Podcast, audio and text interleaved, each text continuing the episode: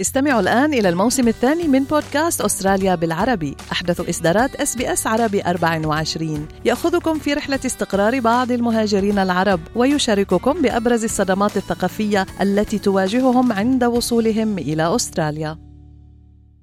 أنتم مع SBS عربي 24 استمعوا إلى آخر إصداراتنا بودكاست الهوية.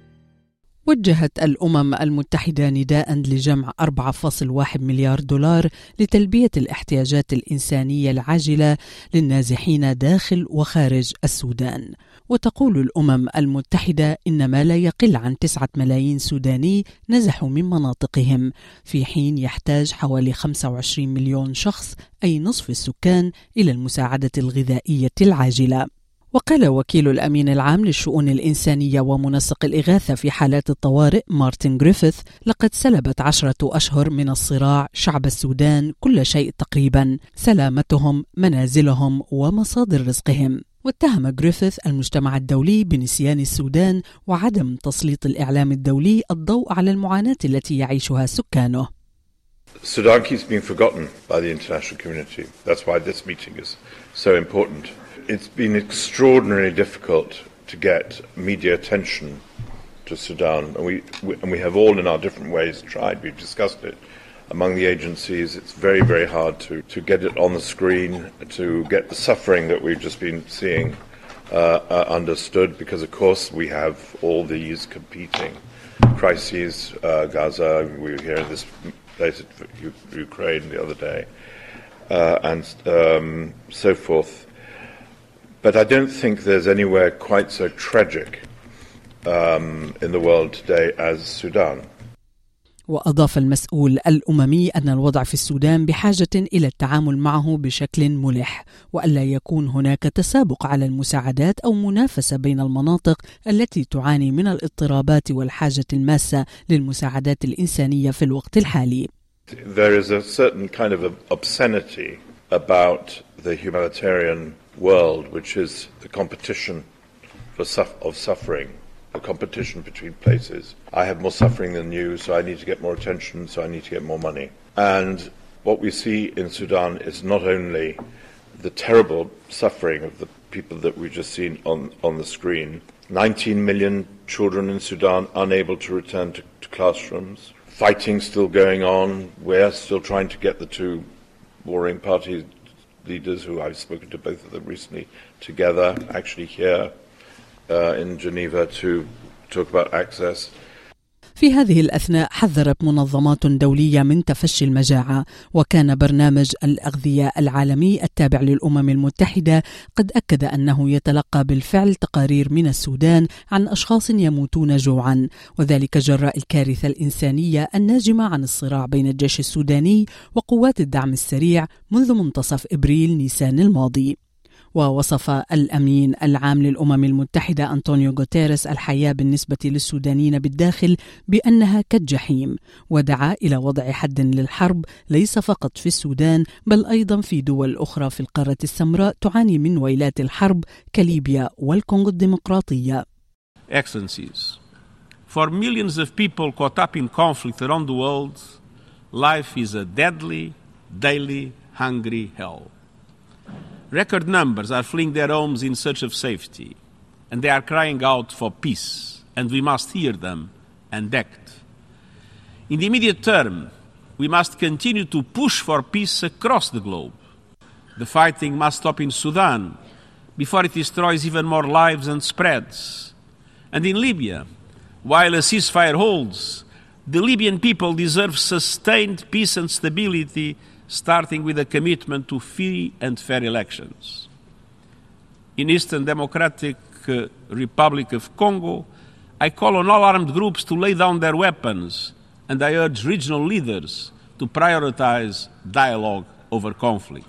في هذه الاثناء توقفت خدمات الانترنت في السودان اذ قالت مواقع اخباريه محليه ان البلاد قد دخلت في عزله كامله بسبب انقطاع هذه الخدمات الحيويه عن آخر المستجدات في السودان وتداعيات هذه الحرب على الجالية الأسترالية السودانية.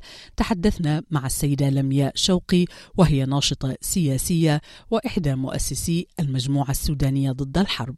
طبعا عشر شهور من الحرب الوضع ازداد سوءا الرقعة الجغرافية توسعت أول ما بدأت الحرب كانت تقريبا دول خرطوم فهسي شملت مدينة ود مدني اللي هي المدينة الثانية بالنسبة في السودان. كل ما تزداد الرقعة الجغرافية ذات معناها بيزداد عدد النزوح وتزداد الحوجات الحوجة الإنسانية. عدد النازحين أعدادهم متزايدة الصعوبة بتاعت التنقل ازدادت الوضع الصحي ازداد سوءا. يعني الوضع بقى في وضع كارثي نقدر نقول بكل بساطة يعني. الأمين العام للأمم المتحدة وصف الحياة داخل السودان في الوقت الحالي بأنها كالجحيم. ما الذي تحدثه هذه الأوضاع وهذه المستجدات عليكم كأستراليين من أصول سودانية عندما تتابعوا الأحداث عندما تستمعوا لمعاناة وشكاوى الأهل الموجودين داخل السودان؟ يعني عشان تكون الصورة مثلا تقدر تتخيلي إنه في أكثر من سبعة مليون نازح. يعني الإحصاءات طبعا ما دقيقة لأنه في صعوبة بتاعت اتصال في صعوبة الناس تصل المواقع الحقيقية المتأثرة. لكن حسب آخر الإحصاءات بيقولوا هدي شهر 12 كان أكثر من سبعة مليون نازح داخل وخارج السودان. دي أسرنا يعني أماتنا أخواننا أصحابنا جيران يعني كل الناس اللي انت بتعرفيهم هم في حالة بتاعت نزوح يا داخلي يا خارجي. وللأسف فقدنا ناس كتار جدا بالموت.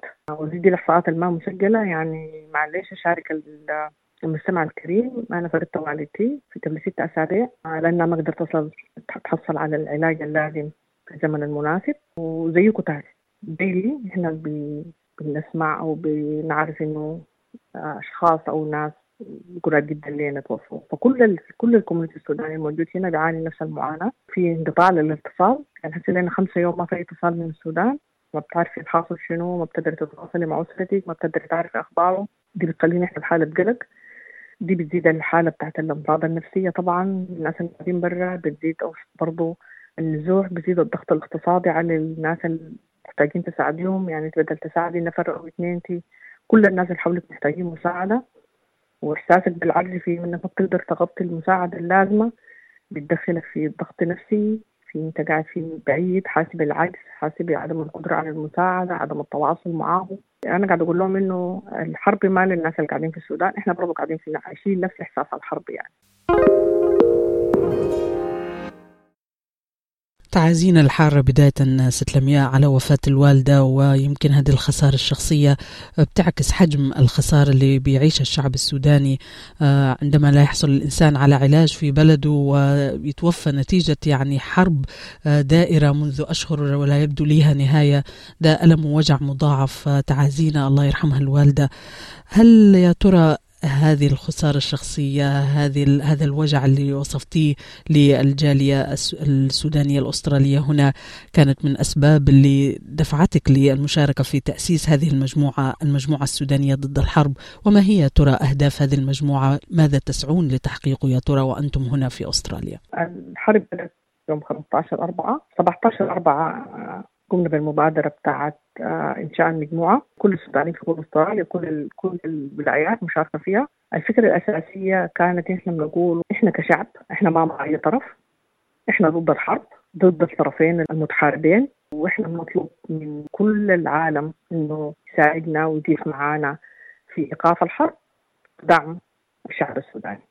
دي الفكرة الأساسية آه قمنا بأنشطة كثيرة في الفترة من فترة إنشاء المجموعة إلى الآن. متحركين لسه في إنه نحاول آه نغطي النقطتين دي النقطة الأولى إنه نلفت العالم اللي بيحصل في السودان. نطلب إنه يضغطوا على المجموعتين في إنها هي توقف إطلاق النار. وتفتح ممرات آمنة لإيصال المساعدات. وفي نفس الوقت العالم يساعد يوصل المساعدات الإنسانية اللازمة للنازحين وللمحتاجين داخل السودان. شغالين في الاتجاهين دي هل كان لديكم لقاءات اجتماعات مع مسؤولين أستراليين لإيصال هذه الرسالة ويا ترى إيش كان رد الفعل؟ أول ما بدينا آه، تواصلنا مع الحكومة الأسترالية تواصلنا مع الخارجية عقدنا اجتماعات مع الخارجية عقدنا اجتماعات مع وزارة الهجرة في الفترة الأولى ساعدنا في إخلاء الأستراليين من أصول سودانية اللي كانوا عالقين في الداخل الحمد لله يعني أخذنا جزء كبير جدا جدا منهم. بدينا برضو في النقاش مع ال international organization الأسترالية الشغالة في الدعم الإنساني في إنها تدعم في السودان وتوصل دعم للسودان. الحكومة الأسترالية في الأول ساهمت بمبلغ ما يقارب ال 11 مليون حسي وصلت 20 مليون من المساعدات الإنسانية. شكرا جزيلا. لكن بنطمح في الأكثر لأنه الفجوة تحت الحوجة عالية كانت كبير جديد. برضو قمنا بكامبين لجمع تبرعات من السودانيين الموجودين هنا ورسالة للمنظمات الشغالة في العمل الإنساني هناك. تواصلنا مع الأحزاب السياسية الموجودة في كل الولايات تقريبا.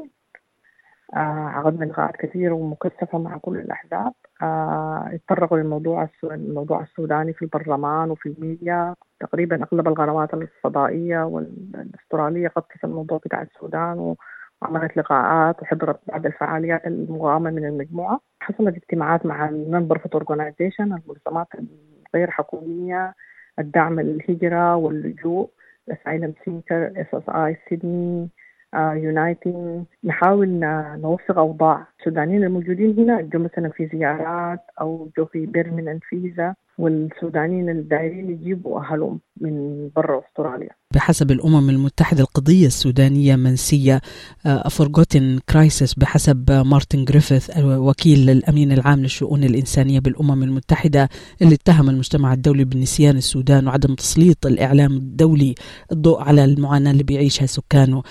برأيك ما هي أسباب يعني هذا التجاهل إن صح التعبير؟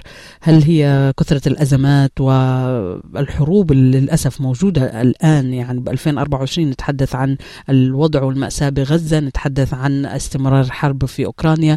فهل كثرة الحروب صرفت الانتباه عن السودان أم أن هناك ربما أسباب أخرى من وجهة نظرك كناشطة سياسية؟ طبعا الحروب في المحيط إذا كان غزة أو كانت على مستوى العالم زي الحرب الأوكرانية. طبعا ده جزء أساسي في إنه الاهتمامات مختلفة على حسب العلاقات الدولية بتلعب دور.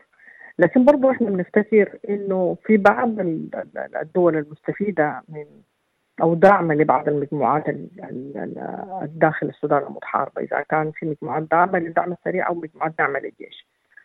فديل برضه قاعدين يغضوا النظر. يعني مثلا أي قرار قاعد يمشي في الامم المتحده وقاعد يعني قاعد يحصل لما يحصل التصويت بيحصل بلوك للتصويت بسبب إنه في مجموعات مستفيدة أو داعمة لجهه ما. فدي ما بنقدر نفصلها من اللي بيحصل بيحصل حسي في السودان. في اهتمام يعني ما بنقدر نقول ما في اهتمام خالص في اهتمام لكن ما قدر الحدث. لو تابعت الأخبار مثلا ممكن يحصل أخبار في السودان تحصل قصاده مثلا ضربة في مكان ثاني يحصل shift للميديا يبقوا الناس يعني في ناس سوداني جدا حاولت يعني إذا سالتهم هل أنتم عارفين إنه في السودان في حرب في الوقت الحالي؟ ما عارفين يعني. السودان still بعيد من اهتمام بالذات مثلا لأستراليا ما ما بلد استراتيجي مثلا ما زي أوكرانيا ما كذا ما أخذ الاهتمام اللازم من الإعلام من القوى السياسية أخيرا ست لمياء كناشطة سياسية كأسترالية سودانية خسرت خسارة شخصية في هذه الحرب وقلبك تمزق على ما يحدث في الوطن الأم.